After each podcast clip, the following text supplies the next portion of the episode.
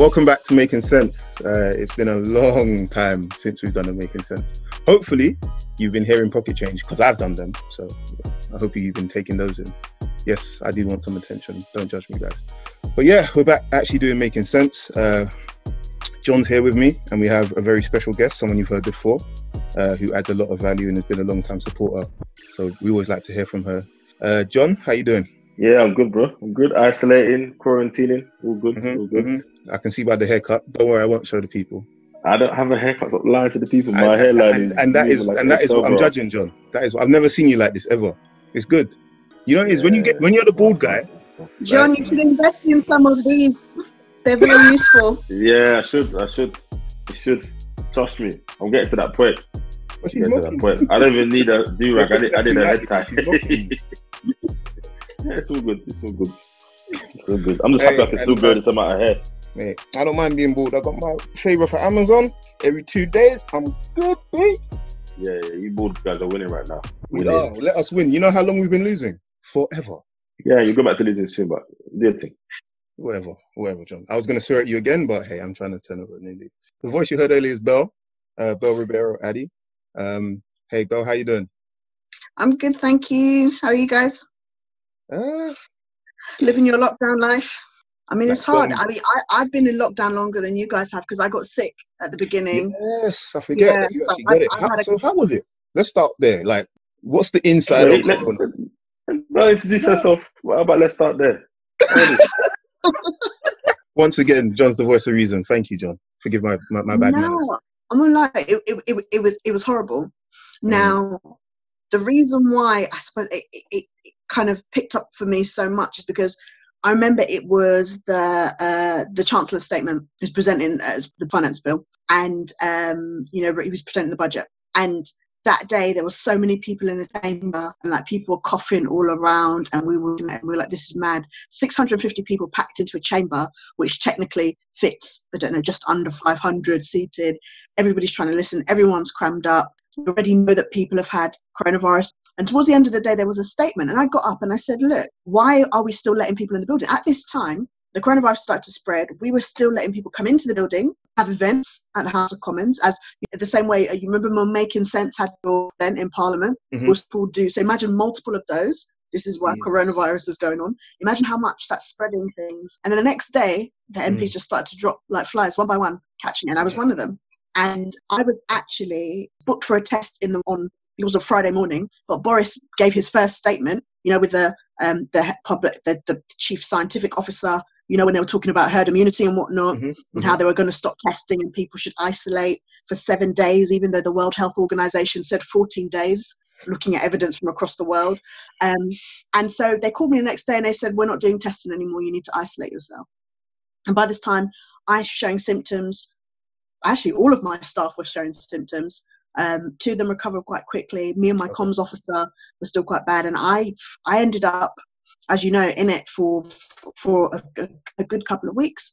It got to day seven, um, and it, you know, it starts. You get chills, you get fever, so tired, and then you, um, and then when it gets into your lungs, you start to feel like you can't breathe and that was the first that was the first time I actually ended up in in A and E. And I mean, I, I feel like I'm I'm fortunate, isn't it? People will always check on me. My family will always check on me. Will check to see how I'm doing. But there are so many people who don't have someone to check on them all the time. And Mhm. I thought to myself, if you got to a point where you really couldn't breathe like that, and you were alone, and there was no one checking you constantly, and you the rate at which I was falling asleep, like I couldn't even watch like a Netflix show for more than an hour. Yeah, it, it was hard. And then the, the main thing is that because things were becoming so stretched at that time, unless you required like serious medical attention, you know, in a way that you you you would think was like really really quite bad, serious intervention, they were Mhm. sending you back home. So I was there overnight, went back in the morning. They were like, "There's nothing we can there's nothing we can do for you at this stage. You don't need a ventilator. Um, just sit up in a certain position so that it was easier for me to breathe." And they said, "Look, this is what happens when you get to kind of between day six and day eight. It gets really hard and you struggle, but you'll come out the other end. But it still took a while for me to get there. So I had another interaction um, with, with with the ambulance, and and you know, God so good, I was fine. But I think about it, and I look back and I think of, you know, some of the people that you heard die first, who the ambulance came and Yeah. then went. and then by the time they came back, they were gone. Like it, Yeah. it was it's so unpredictable. And obviously, we heard first that it's older people that are more likely affected. It was Mhm. more likely to be men initially, um, and obviously now we know that um, um, black people, black Asian minority ethnic people are more likely to be affected. And when it really dawned on me is when they first put up the pictures of the doctors that died, Mm. and uh, no one was saying anything about their race, but you saw them all together Yeah, yeah, yeah. it was, it was three or four of them initially, and you looked at it and you thought, that doesn't look quite right. That doesn't look how how often do you see? Well, in, in- yeah, actually, in what situation do you usually see four black men on the front of a newspaper? Crying. We've yeah, when we've done something wrong. It's not news, and, and and these and these but these these men had, and you know what? Most they had come out of their retirement to go back. Some of them have come out of their retirement to go back and support the Mm. NHS, and now we know that they were doing it without the correct protective equipment. Now, oh, the scandal around the pro- protective equipment is something else. Um, just another thing that we've privatized, and so you've got situations where we're trying to get it from abroad. The private company's trying to get it as cheaply as possible. Our stockpiles here are depleted in order to, you know, the numbers. I don't know if you saw the dispatches program. I advise Oh. everyone to watch. It's only half an hour, and Mhm. it's about how we failed our NHS staff, basically, how we failed them with PPE. Now, you had people counting um, not a pair of gloves, but Mhm. each glove to try and bolster the numbers in terms of, oh, yeah, yeah, yeah, that's what they're doing. And they were even, you know, the um, antiseptic wipes, Yes. each wipe, not a pack of wipes, each Yeah, wipe, yeah. just crazy, crazy things like that Had to make it seem like we had more. It was mad. Even more scandalous thing was testing. Now, Mm. everywhere else around the world, according to the World Health Organization, saying test, test, test. That's the best way. At some point, we said we're not going to test. And even when you do test here, it's a slightly more laborious test. You have to get the swab and you have to stick it down your nose or your throat. Extremely Mhm. uncomfortable. There were um, at this point, and they were they were talking about, oh, we don't have enough of the test. There were three British companies, British companies, as in in Britain, Mhm. producing tests, and one of them is a blood prick test, which is obviously much simpler. And do you know what? They're producing it for ages. One of them's called Biopanda in Northern Ireland, Mhm. and they said we haven't had any orders from the NHS for ages. They never had any orders from the NHS, and these were being made right here. And That's we were saying, how- how how how does that happen? Yeah, That's what scares me. in. Senegal, they are they've got one dollar tests, one dollar test for coronavirus. That Mhm. test for you anti or, or test if you had it, and it's just a finger prick. In in in in yeah, is it so? Yeah, Senegal, Senegal, one dollar test. That is insane. You know, that's my thing, right? So I've mainly been looking at this from like an economic point of view. So it was really good to kind of hear what this virus is actually like for someone to go through because I that's something I've not really thought much about, if I'm totally honest. Um, but what the point you made second in regards to like how unprepared we are, and I don't think it's just the UK. The US seems to be the same. Many Oh, parts of Europe, most developed nations seem to be quite unprepared, and it makes me now wonder, wonder like how how are they unprepared for other things like this recovery? Like how inept are they going to be at t- making the right decisions at the right time? Because from a Boris standpoint, I'm not confident in anything the man does at the moment. I don't know. How, I know you'll have a view, Lavia, but I don't know about John. He's more balanced in his view than me. Could you even hear me? Who, me? Yeah, you. Well, I mean, as Jerome says, I look at it slightly differently. I, I, I've also been on the side of running large programs and having to to crunch lots of data in a short short period of time. I actually think, I think his statement was ultimately a little bit confusing. But I wasn't expecting any more detail than he gave, to be honest. And if and if there's low level detail about dates, etc., I would have been very, very, very skeptical because there's there's no way you can know that and give that kind of information. This is the last time we had something on this scale. None of those people were alive who were advising it. Um, and I know we, we, you know, we're getting lots of data, and you can you can look back at what's happened, but um, you know, I think whilst it was confusing, I, I could I didn't expect any more detail. That that's that was my main takeaway. And also from a behavioural point of view, I think where I and this is very anecdotal, but I just feel like people get restless. So, um, you know, uh, I'm seeing the sort of, and obviously the weather helped and the bank holiday, whatever. So, whatever those that sage group has has come to and said, well, actually, you know what, we need to move towards this. But I think there's a large cultural element to this as well, where you know um, people are going to stop listening at a certain point. It's very anecdotal, very generalist. And I think we're seeing some other cultures which, mm. when they talk to quarantine, they quarantined, right? But everyone yeah. stayed at home, by and large. So yeah, to answer your original question, I think it was, I think it was confusing. I think it could have been done a lot better. I mean, some of the graphics made my eyes hurt. But yeah, and then obviously the 50 page document followed, which I haven't read yet, actually, and I need to, I do need to read it. Um, Thanks for doing so that. yeah, it's confusing. No, no, I'm gonna read it. You know me, I like, I like to, I need to, I need the underlying data, right? So you know, I'll, I'll read that. I'll, Once again, I'll, one of the reasons you're my friend. I'll look and see what it actually says. No, I think it was confusing, um, but it um, was deliberate. It was deliberately confusing because yeah. you don't get. And do you know what? I realized obviously oh, this okay. was scripted. I, I, saw it and I was like, no, there's no way. I thought that I thought he was just talking, but then I saw it written down. I thought when you look at it, it's very very intentional. What does it do? It shifts the burden by being deliberately confusing. You shift the burden from the government to individuals and companies. Now, mm. this is what mm. happened in the beginning with the pubs and the restaurants. They should have told the pubs and the restaurants and hospitality industry to close down. But remember, in the beginning, they didn't tell them to do that. The reason why they didn't tell them to do that is the moment they told they force enforce their shutdown, they could suggest it, but the moment they enforce it, they become in some way they, they get asked for a financial bailout, which they yeah, did have to yes. do in terms of the furlough scheme and whatnot, and on and you know giving business rates holidays and all of that. And that's why they took so long to do it. But when you think about it, how how much did that increase the, the, the spread of infection? Simply mm. because they were trying to save money. And do you know what? I, I it, it, it's hard heading for the worst recession. Our economy needs to start. There are people that have fallen through the gaps. But do you know what? Dead people can't work. Mm.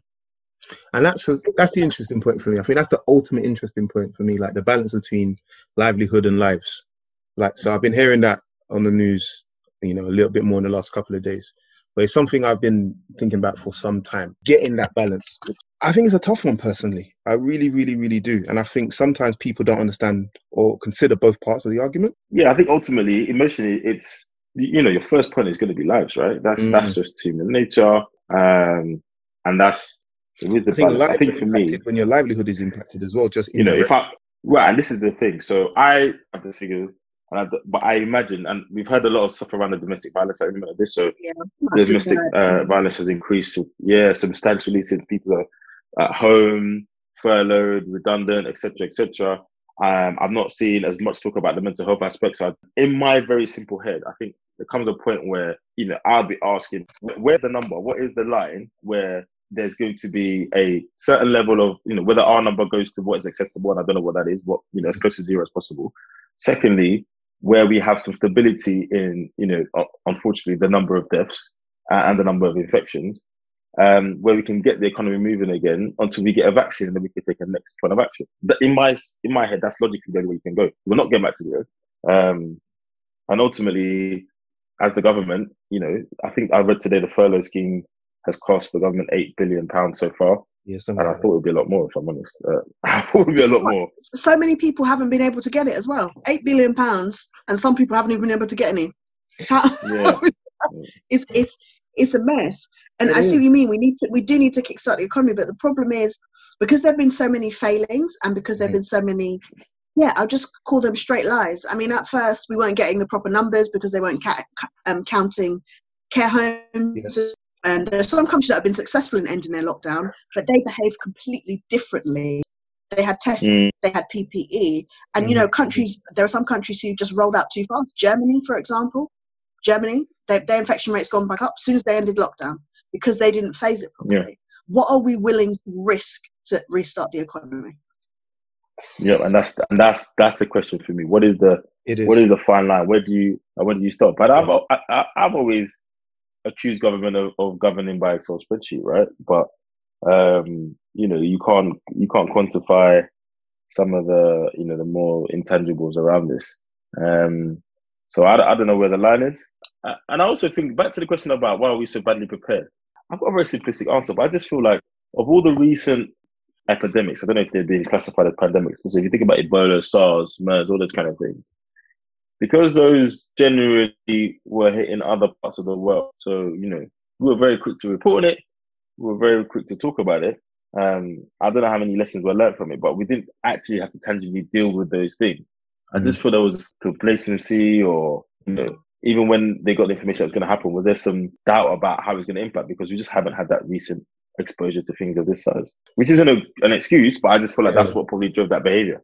Got you, got you. Because I think it's the point I was going to make before was okay. So say we just go down the whole route of we want to uh, prioritize saving lives, and we're going to do whatever it needs to be done uh, and, cause whatever damage to the economy, because that's essentially what we're doing right now is damaging the economy. Because mm. right? it's not even how long is it stopped; it's how mm. long is it, as you say, to restart. What's going to survive and be able to restart when we get on the other end? And I, my, my concern is if we damage the economy too much, people's lives long term will be very different because at some point, as much as this debt will be cheap at the moment to fund the fiscal stimulus or whatever policies, it has to be paid back at some time, right? Mm-hmm. Some and if we amount a massive amount of debt, that's going to cost us at some point. And I'm not making a judgment here. I'm just wondering how much will society be willing to have their long-term lives impacted to save lives now? And, and that's the question I'm not too sure with this society. I, I, and I agree, but how much of the let's be honest, how much of how much of that conversation is actually being had at that level? Mm. Does that make sense? Yeah, got. So a lot of the conversations I've been having with people, and obviously the inevitable conversation stoop now is WhatsApp, right?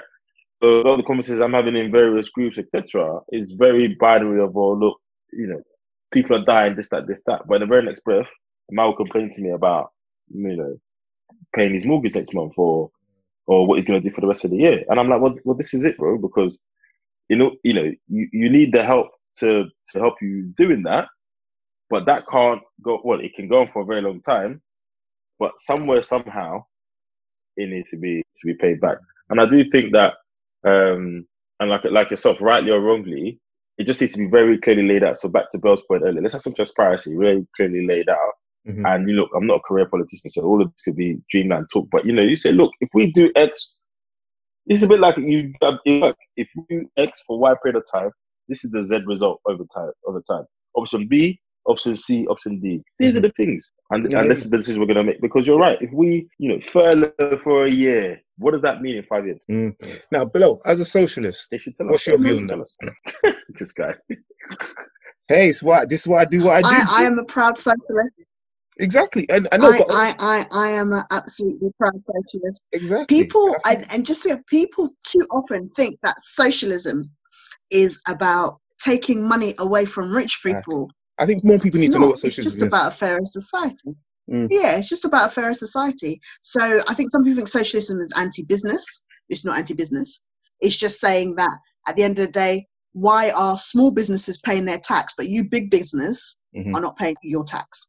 I mean, I just think about how um, and well, and, and everybody hates tax. So I think that's that's part of the reason why they conflate socialism yeah. with something that is bad. But mm. you know, if you're mm. paying into society and you're getting back, for example, we all pay our national insurance, and um, that goes towards our NHS. And our NHS is, is free for everybody, but underinvestment in the NHS has mean has meant that it's been difficult to get you know proper healthcare. And now we're looking at health inequalities for for for black people in particular. Um and so you have some people saying things like whoa better if i just took my money and took it to a private scheme.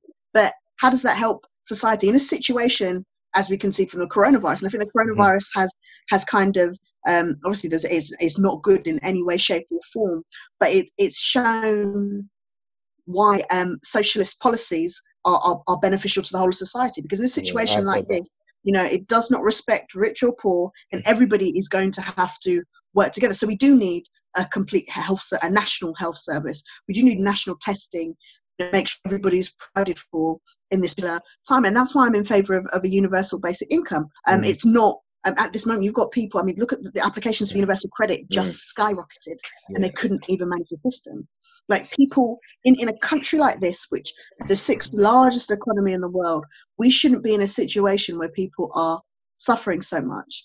And obviously, people are also concerned because you see things such as, as soon as this happened, to help prevent the spread, homeless people were taken off the streets and put into hotels. And you ask yourself, okay, if you could do that now, why did you not do that before? Mm, if you could provide money for businesses that were facing financial issues, why could you not do that before? If you could top up somebody's income to put them at a decent level, why could you not do that before? And it, it's just kind of exposed what public spending could be. Obviously, they, these are extraordinary times, and we are spending money in a way that we wouldn't. But again, nobody will understand what are we going to do when this is over. Yeah, from what I understand of that scheme, they're sort of seeing it as a as a almost a kickstart to. So as you say, so we let's start leveraging our resources properly. You know, why did it take coronavirus for that to kick in? Agreed, agreed. And I think I'm going to digress a little bit here, but I do think to your point about a fair society, I think the problem is, and this came out in the run up to the general election, is almost well, you know, there's a very individual element to this, right? So when there was a lot of talk about, oh, what you know, what the higher higher taxpayer band is now going to start at 80k, blah blah blah.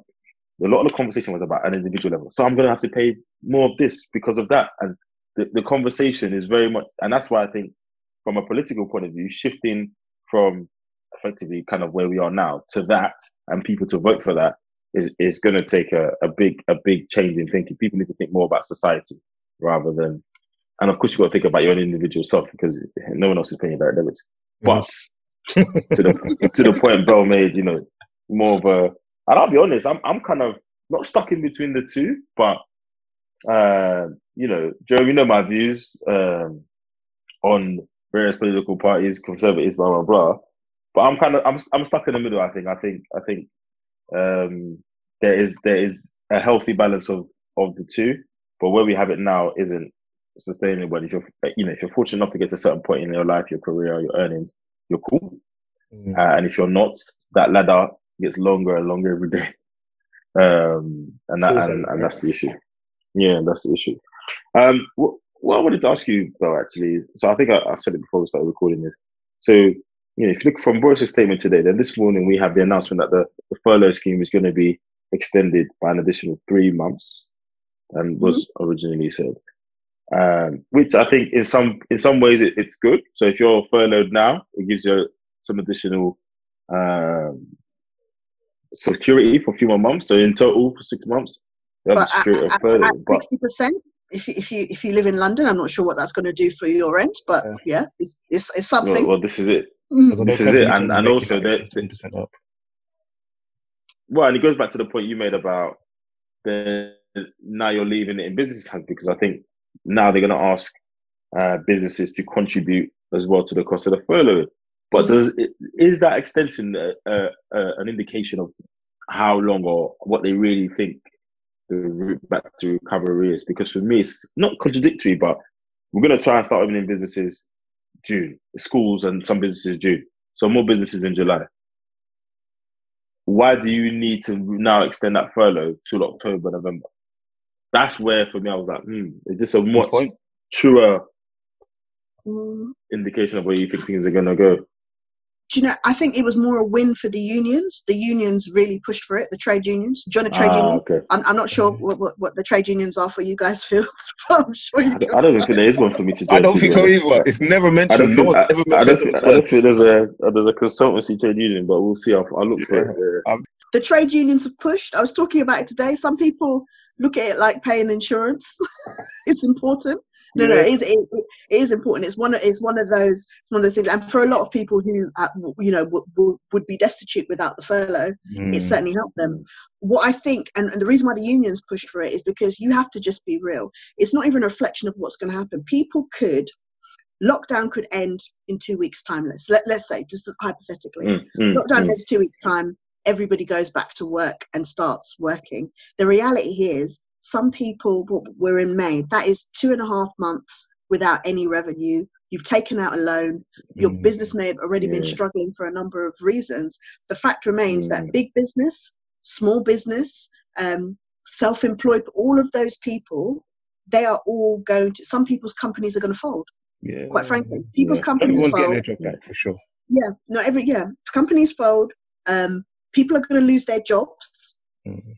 So it, it is essentially buying time whilst we watch yeah. the economy crumble around us. And that sounds terrible, but it's, it's, it's, it's genuinely meant to give um, get make sure people but give workers the money that they need because the next step mm. for them would be to be on universal credit and that mm. is just yeah. another payment from the government so uh, um, yeah. maybe it's working out a bit more expensive at the moment but it's more it's more practical now because if people if businesses can't recover if uh, yeah big business or small business if you're a self-employed person i mean you i've got people who are from the events industries musicians Yeah. act, actors even certain things have been cancelled. Yeah. this is your bread and butter and yes it's never guaranteed but you've made money off it your however many years. Now yeah you're, you're not you're not getting anything at the moment. And up until next year a full next year you don't know when that business is going to come. Things are cancelled afro nation's cancelled Oh mate. Man, I'm just thinking about how am I getting getting to Jamaica? I have carnival's live in a barrel or cancelled something. carnival's cancelled they want football matches to go back there i can see that i can see that one So football can go back. i can see the that one. Mm-mm. Yeah. Or Boris mentioned, oh, you can go outside and play sports with somebody else. Sooner you Mm. can go outside and play sports with your whole football team, and then Football's back. lockdown The is funny thing is, people have been doing that anyway. Oh, really? Yeah. Yeah. lockdown No, is you're not right. Yeah. complete. Yeah, you're right. And I think the other thing as well is I thi- I'm just thinking it through. So you, you think about the chain of, of events, right? So the FCA came out and said, look, you know, you need to give people financial institutions, lenders, you know, credit institutions, you need to give people the window, make sure it doesn't affect their credit reports, etc., etc. Once again, running through through this, how long do you do that for?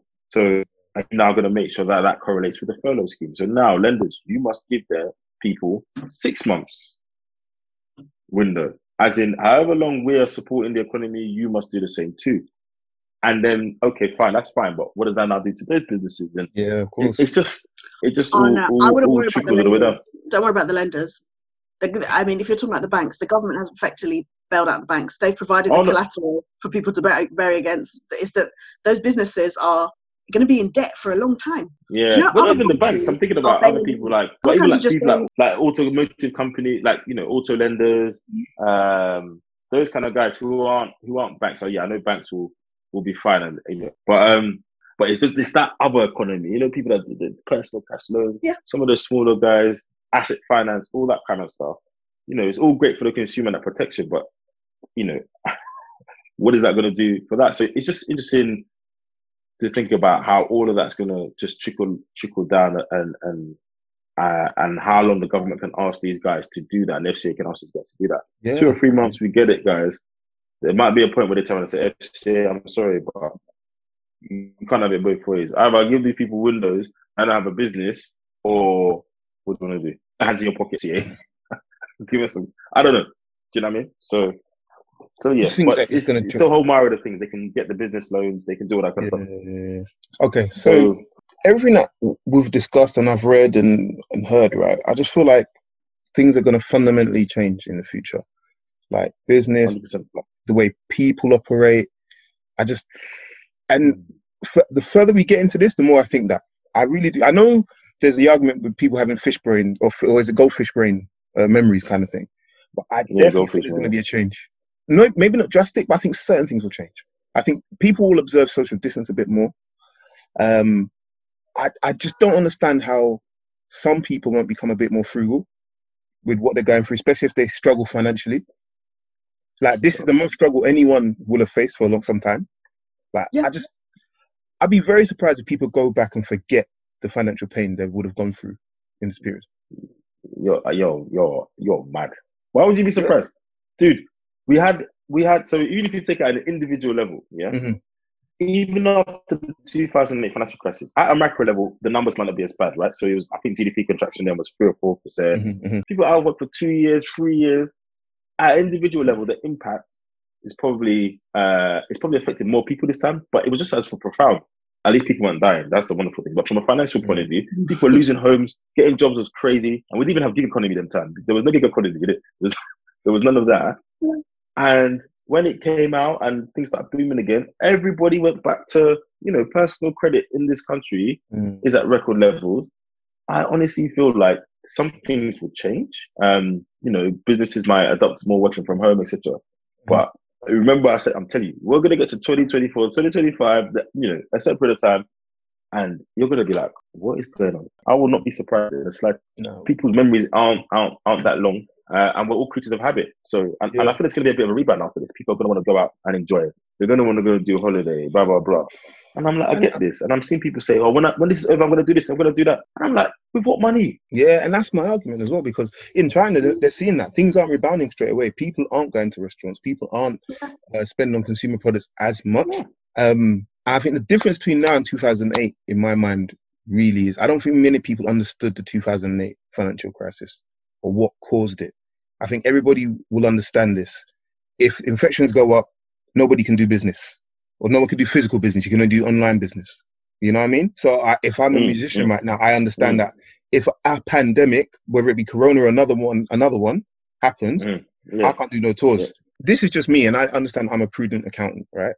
But if I was advising said artist, I'd be saying, look, going forward, a little bit more needs to go in the saving because if we don't get that, you know, cons- uh, the festival run No. next corned beef and rice, you know. So I don't know. That's that's just where my no, bro, I fully and what you're saying is and what you're saying is entirely logical, and I'm with Mm. you. But you know how I think about human behavior. Right? It's just it's not entirely logical. yeah, that's the bit I don't understand human behavior. You know, once everyone feels like once everyone feels like they're kind of okay again, um, then we'll go there. But I don't know. Maybe it takes a bit like when the whole what, one of the good things that came out of the financial crisis was you know the mandatory pensions thing, etc., Mm. etc. Maybe there needs to be some kind of mandatory additional savings. I don't know that gets triggered in an event like this, so there's less of the state help Yeah, and it's more. But I it's don't know. never another. It's never another mandatory thing for you. It's a mandatory thing for institutions. Yeah. How do you think we ended up with council tax? And Mhm. obviously, we need council tax now to to Yeah. fund the council. But Yeah. it, it, it was an after effect of, of, of things that happened before. So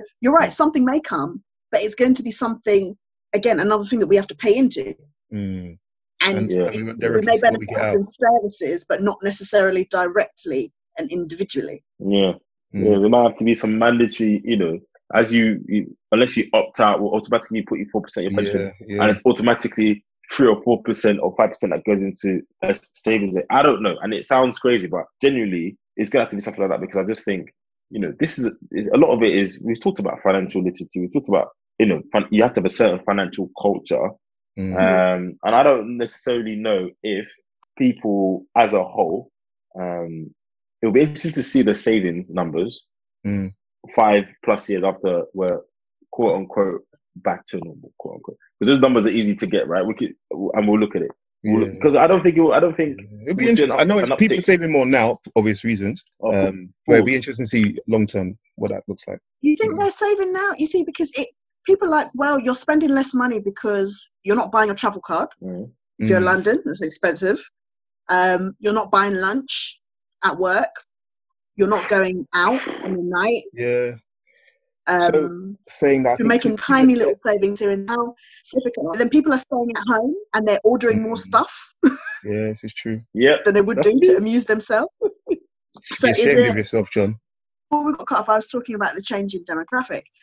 You know, unfortunately, a lot, a lot more older people are going to die. If Mm. lockdown ends and more people are exposed, and you know, as we've seen in care homes, older people are dying more generally. Older people are more at risk.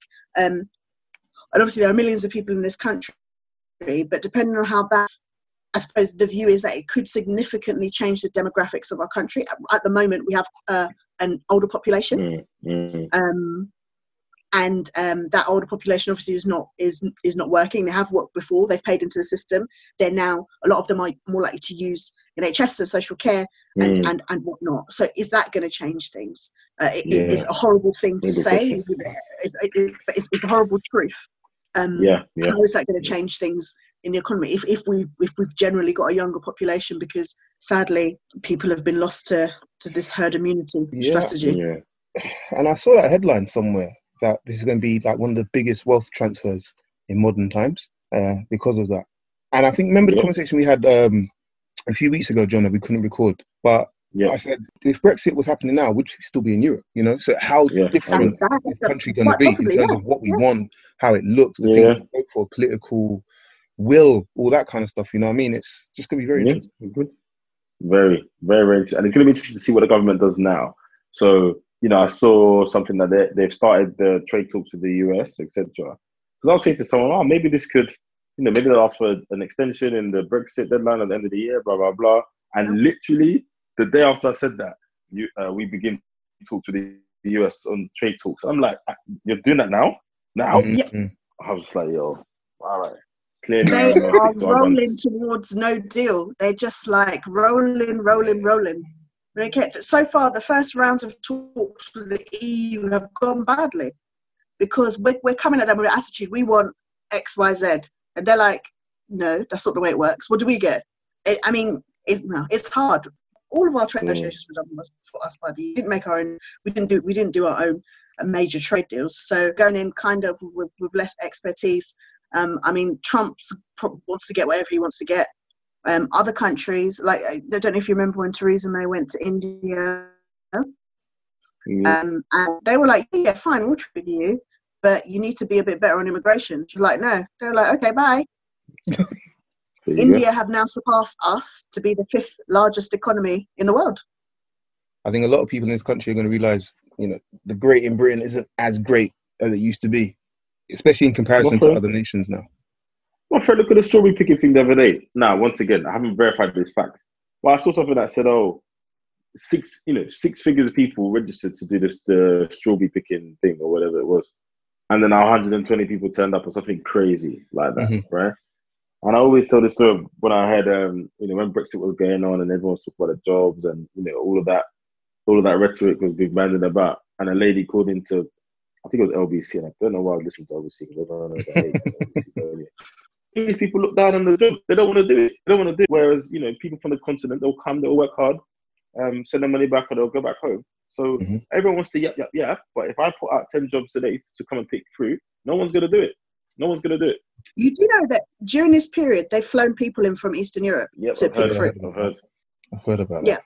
Not just that, they've deported people back to Eastern Europe too. That's a whole nother story. The way they use immigrants That's is horrible in this country. It, not even just I mean, in a time like who's got time for that? Who's got time for deportations? Mm, That's what I'm saying. Some things should be put on hold. Oh, don't get me wrong. If it's a criminal deportation, but even then, it's just kind of like, come on, man. And don't even get me to Windrush. So mm. It's just, Yeah, somebody else there's a lot of died today. Um, without a penny of compensation. Uh, he was fully entitled to it. He had been waiting. He had applied. He died, and I, I can't see how many have died now without getting a penny. And you know, we had a, a, a woman just in the constituency next to mine, and in the interim, they're meant to be making hardship payments, and um, whilst they're assessing these claims, and they stopped on the hardship payments as soon as they started making some of the claims. It made things difficult, but you're still meant to be entitled to in the interim. Mhm. Like one one thing, and she was like, she's an older woman, proper fallen on hard times because of what's happened. She said, "Can I have an interim payment because I think it was getting cold towards that time, so I can get warm clothes." The Home Office emailed her back and said, "Could you define what you mean by warm clothes?" Ah. What do you I I, I, I you see, you see, you see things like that, yeah. For me, that's about the individual. Like I, I, I don't even, I don't even look to institutions for that. It's like you as an individual, you wrote that and sent it. Seriously, I don't care where I work. Do you think someone could be like this? I'll be like, well, would you? I know what she means by warm clothes. She means a hoodie or cardigan. What are we doing? Seriously. You can't. Someone can't go, have gone home that night and thought that was okay to do. It's just ridiculous. well, Pretty people ridiculous. with people being given vote incentives in the Home Office for sending more people away. Yeah, yeah, yeah. people give 'em- and you know what the worst thing about it is is they made so many mistakes that the home office had to, has had to pay out a lot of compensation and this is not windrush compensation i'm talking about compensation for wrongful decisions and every Mm. time the government has to pay out you know compensation obviously they may do it through some sort of insurance scheme but that's not that's not the point that is more money lost from just doing things properly Mhm. Immigration detention, nearly 70% of people that go into immigration detention are eventually released back out and uh, stay here and live and work here. 70, nearly 70% of people. So you have to ask yourself, money. why? Yeah, it's money. Because all of those immigration detention centres are run by private companies, and for every day you put one person in there, you are you are I think I think it was eighty four pounds something like that for every day, and any extra any any extras. So Mhm. you're these are very lucrative contracts that people are entering to, and you know what I mean? Immigration detention for me, prison is prison, but you know I'm I'm I'm I'm, I'm big support civil liberties all the way. If you're going to deprive somebody of their freedom, you need to have a very very good reason a Mm. very very good reason and obviously that people go to jail for certain reasons and that's something that we accept in society but locking somebody up because of where they were born when do we accept that Mm. when is that okay locking, locking them up and then only to let them go Mm. and not give them help with whatever damage you've caused when you kept them locked up. Because people that end up getting compensation are the ones that fight but how many people that do that fight they're just like they've let me stay let me put my head down and carry on Mm. Yeah, yeah, yeah. They let me stay. Let me just. Yeah, you're right. Jesus, Jesus. All right, COVID, COVID. It is okay. So, how bad do you guys think this downturn recession is gonna be?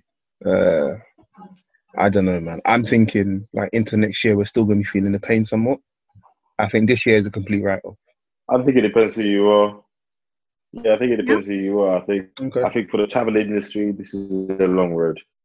very long Uh, road for I think right? for, for business and flights, it's a long road. Yeah, Are they I, just- saw I used to. They're I sacking all used the, to travel the quite a bit BA for business. staff. The, uh, Richard Branson is asking for a government bailout. Imagine. yeah, yeah, that's a that's an interesting one. I feel I, think, I I think we need to have a think- convo on that. Mm-mm. Not now. I don't think it's for this one, but I think we need to have a, when we talk about those kind of individuals and the and the me- media and how they're talked about and all that kind of stuff. I Mhm. think it'll be a very interesting convo. Okay, It cool. will, and you might want to raise that. I'm not against companies being bailed out that you know provide jobs and whatnot. But if Mhm. you're going to be bailed out by public money, you'd be paying into the public. If you're not paying tax and instead you've got your offshore, your your offshore and your your your, your money's being hid somewhere, and if you're taking public money and then use it to dividends to your shareholders, uh-uh, you shouldn't be getting any public money. Yeah, that's what we're talking about. People that got bailed out after 2008 doing doing share buybacks. Yeah, yeah. That's insane. But yeah, I think it's going to be long. I think for travel, you know, if I think about, um, you know, people going on big holidays, all the, I think they're going to miss the big season this, so that's going to be next year anyway. And then if you think it from a social distance point of view, would have been next year anyway. A lot of business travel is not going to resume Mm, at, at any kind of level as it was in December, January. So I think for travel it's a long way. I'm I Will I make it to Ghana this Christmas? Who knows? Um, Will the tickets be three thousand pounds this time? maybe. Will I have to come and out to John to borrow his kidney? Boy, for you might have collateral? I already got, I already got that, Oh. mate. I already got rights to that, mate. I'm telling you, it's going to be mad. It's going to be like, you know, and I just think, um, I think hospitality within the UK, Mhm. they might recover a bit sooner. But so when they reopen hotels, and you might even see a bit of an uptick for people like, you know, the Center Parcs of these worlds and those kind of people, because people Yeah, can't because fly, people right? can't go abroad, yeah. Um, Mm, that's and there will be a certain rationale of I can social distance. I think it's a, it's a In it's a Butlins, fallacy, but yeah, yeah, yeah, exactly. Oh, stay two meters away from everybody and whatever, whatever. But we can still get away from the house. We can go stay in Yeah, the cabin. yeah. So I think in market, local um, hospitality and tourism might see a slight uptick. I think, I think, and I think we're going to see crazy prices there. Like supply and demand is going to go mad uh, Mm. in that. And then restaurants, etc. Until people can go back and sit in a restaurant, that industry is going to be a problem. Like, um, you know, I was hearing the other day when restaurant owner was like, me opening partially is no good for anyone. I can have I either need to open fully and have all my covers that allow me to cover costs and make profit, or I just I just need to stay closed. Having mm-hmm. half the table does not help anybody. Yeah, it does just probably cost you more. Exactly. exactly. the hospitality industry have this campaign. Let me see if I can find it for you. They have a campaign, and they said it's going to save two million jobs. I'm trying to remember what it's called. But basically, they've got a plan of what the government can do to save Okay. all of the Mm. um, um, hospitality industry jobs. Cool. And it, can find out Yeah. how to it's, put that in it's insurance, essentially a bailout. See, I'm just thinking to like, like Jamaica, for instance. So much of the economy is made up of travel. And speaking to my mum, I know they're making Yeah, yeah. And, tour- and tour- tourism. Yeah, they're taking some precautions or making some plans in regards to how they social distance. So, for instance, you have to come there with masks or you have to purchase one when you get there. They're going to implement social distancing in the Mm. airport, in the hotels. But I just, But they they're doing it better. I I know there was a guy on I think it was LBC again was listening to it on the way back, and from and the guy was like, "Oh, you know, I was in." He's like, "I went to I went to Accra last week." He's like, and I was shocked. He's like, "I went to Accra. I got off the plane. They took my temperature. Anybody whose temperature was a bit high, they took them to the side, and they were giving them tests and whatnot." He said, "A few days later, I came back to the UK, and I just walked through Gatwick." yeah. I mean, that might He be a they were all there in their protect. And you know what? The, the New Accra airport is nice, very Okay. nice airport. Very. But you know, ta- t- Ghana is still in the global south, and they were taking far more precautions than than we were here. And I that goes back it's to a my point mentality earlier because, well, and also they they they regularly battle seriously fatal Yeah. infectious diseases, right? So when I went there in December, it was about yellow fever, which is the thing that you know. My mom said I've got a yellow fever certificate from when I was three or four. So it's a constant thing. They're always going on about malaria, etc. Can So you find again, it? As a society, no, I had to get a new one. I had to get a new one. I had to, I had to Yeah, take I had to get the vaccine again and get, and get a new one. So, so you know, they have a culture of just living and dealing with these infectious diseases. Obviously known, so there's tablet, there's medication, etc. But here, there is. I, I just think there's no concept of that. Yeah, we're very vigorous around advances, etc. But no one here lives with that mindset of, you know, I might catch malaria tomorrow if I don't take certain precautions, or I might catch. Mm. That's new for, for this country, and that showed all the way up to the leadership with the with the with what they took. You know, before I got back on my plane, I went to where did I go? I went to Nigeria, then Ghana. Before I got back on the plane in Ghana, temperature test again. No, not COVID or anything, just general. How high is the temperature? It's too high. I don't know what's wrong with you, but you don't get on this plane. Mm, That's it.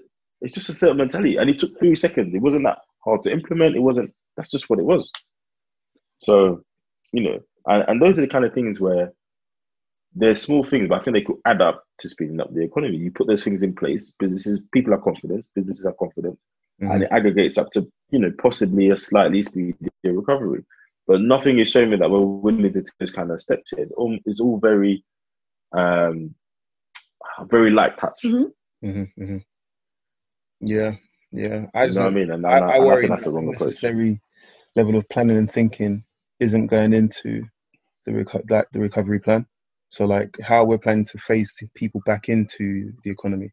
I just like what you just described. I doubt that level of thinking is happening. It just feels like the kicking and punting.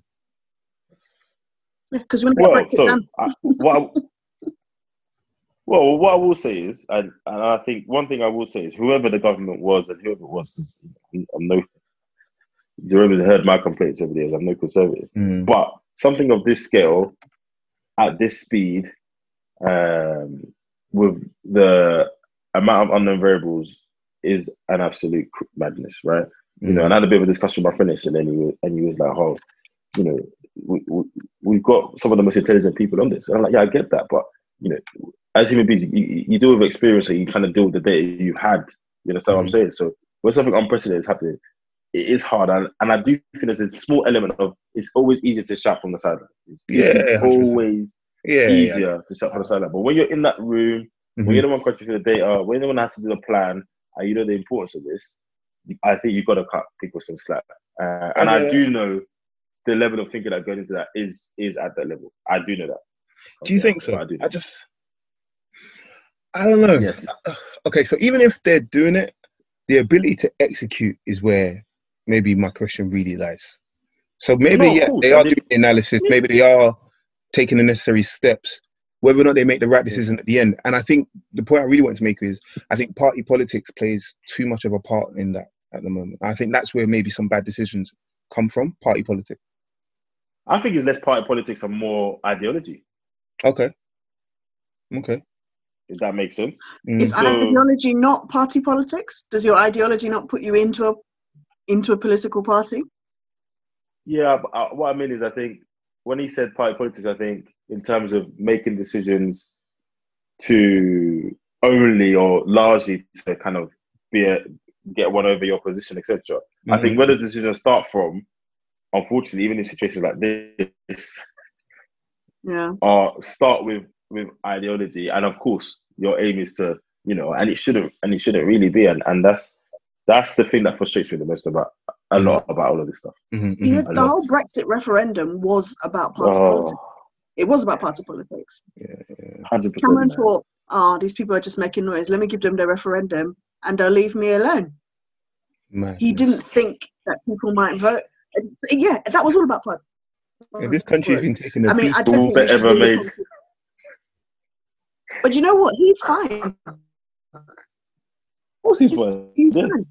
Mm. Yeah, indeed, indeed, indeed. That is a mad thing about politics. I, I think, to a certain extent, you know, the trade-off just uh, isn't there, right? And I think in private sector, yes, can there's less of you doing something that has that kind of effect and profile or whatever. But I do feel like if you make a, a you know real catastrophic mistake like that in private in pub, private sector, unless you're certain people and you're in the club, it could have a long term profound impact on you. Whereas you know, in at high level government, you could do certain things and just disappear and go about your business. Yeah. Yeah, you just bounce. Yeah.